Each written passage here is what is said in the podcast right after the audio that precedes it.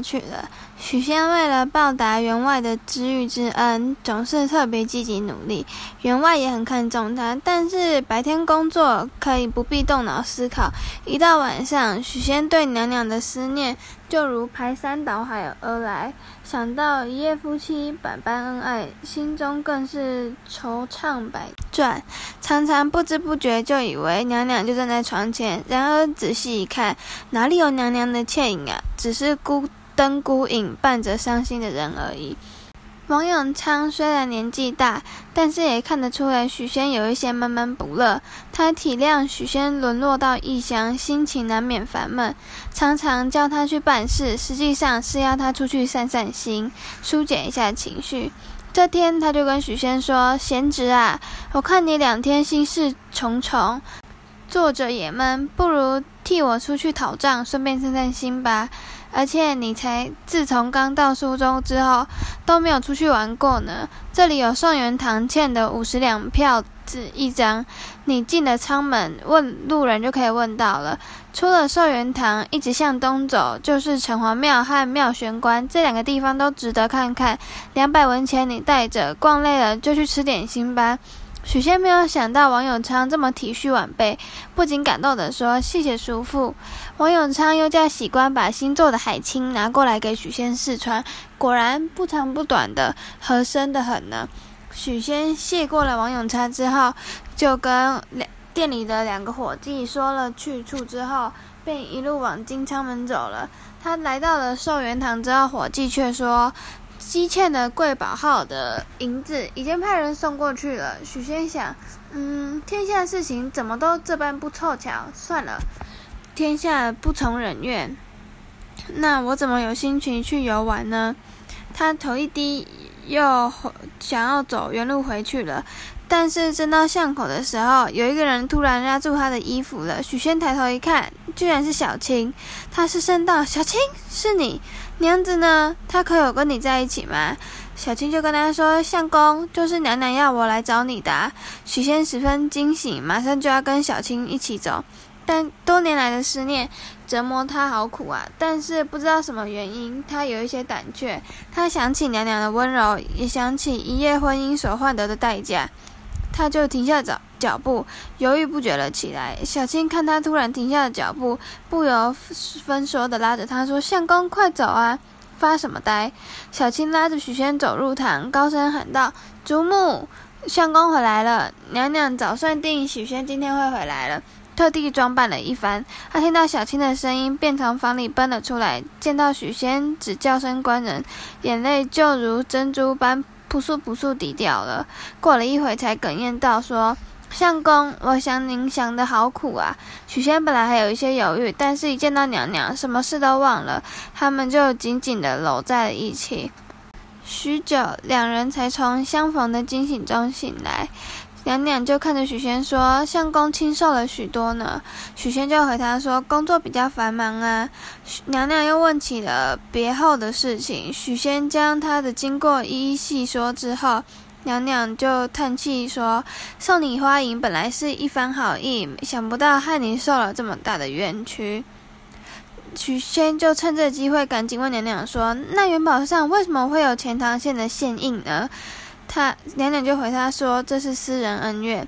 他的父亲当年率军征算蛮寇时，解粮官就是钱塘县令周尚达。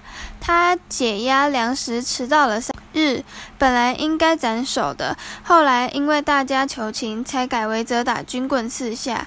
没想到他恩将仇报，一直怀恨在心，故意将凤吟认作库银，让你吃了这么多冤枉罪。”说到这里，娘娘顿了一下，她说：“后来我打听到你发配到苏州的消息，十分担心。刚好母舅王锡章因为在京城做官，房屋空着，就派人来接我到这里啦。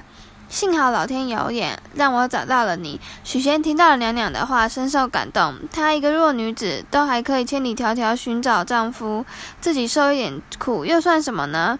他就发誓，他再也不离开娘娘了。娘娘就见许仙的一律已去，就便拉着他的手说：“这市街很热闹，是开店的好地方，我带你去看看房子吧。”他们看完房子之后，娘娘就拉着许仙说：“上楼看看我们的房间吧。”两人就并肩挽手上了楼梯。门一开，一阵醉人的香气便扑面而来，房里的物品都摆设得整整齐齐。看着许仙，突然把娘娘拉了过来，深情地看着她。久别重逢，加上娘娘今天又特别的装扮过，许仙情不自禁就吻上了娘娘的脸了。离开了。那个巷子，许仙直接到药房入内见了叔父王永昌，看他满面春风，笑着问说：“贤侄出外游玩，想必很快活。城隍庙和玄妙观很热闹吧？”许仙就回他说：“这两个地方我都没去。寿元堂的银子，他们说早已送来啦。”王永昌也不细问，只说。现在刚好有个从山山西来的客人，姓焦。他当年和你父亲的交情很好，十多年没来苏州了。这次来，听到你父亲过世，一直要见你，连我准备的接风酒都还没喝呢。我们赶快进去见他吧。王永昌就把许仙拉到了内厅，见到了客人。这个客人是山西佬，天性鲁莽，举动豪爽。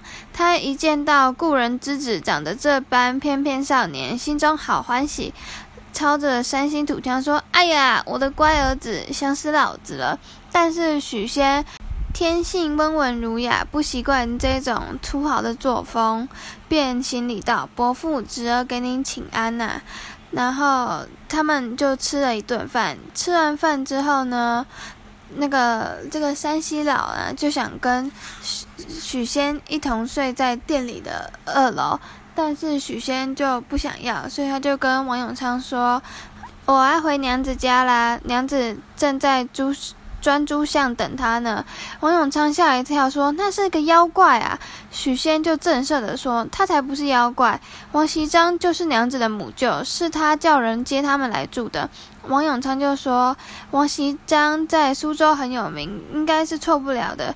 既然这样，你就回去吧，自己可要多当心点，万一有什么差错，我也救不了你了。”说完，便叫喜官点灯送许官许仙回去。天色渐晚，娘娘和小青在房中闲谈，但是看到敲起更鼓了，许仙还不回家，有一些着急，担心城门关了，许仙进不来，赶忙叫小青提着灯笼去看看。小青一到城门，刚好看到士兵要关门，连忙暗中施法。说也奇怪，这城门平时很好推的，今晚却凭兵士。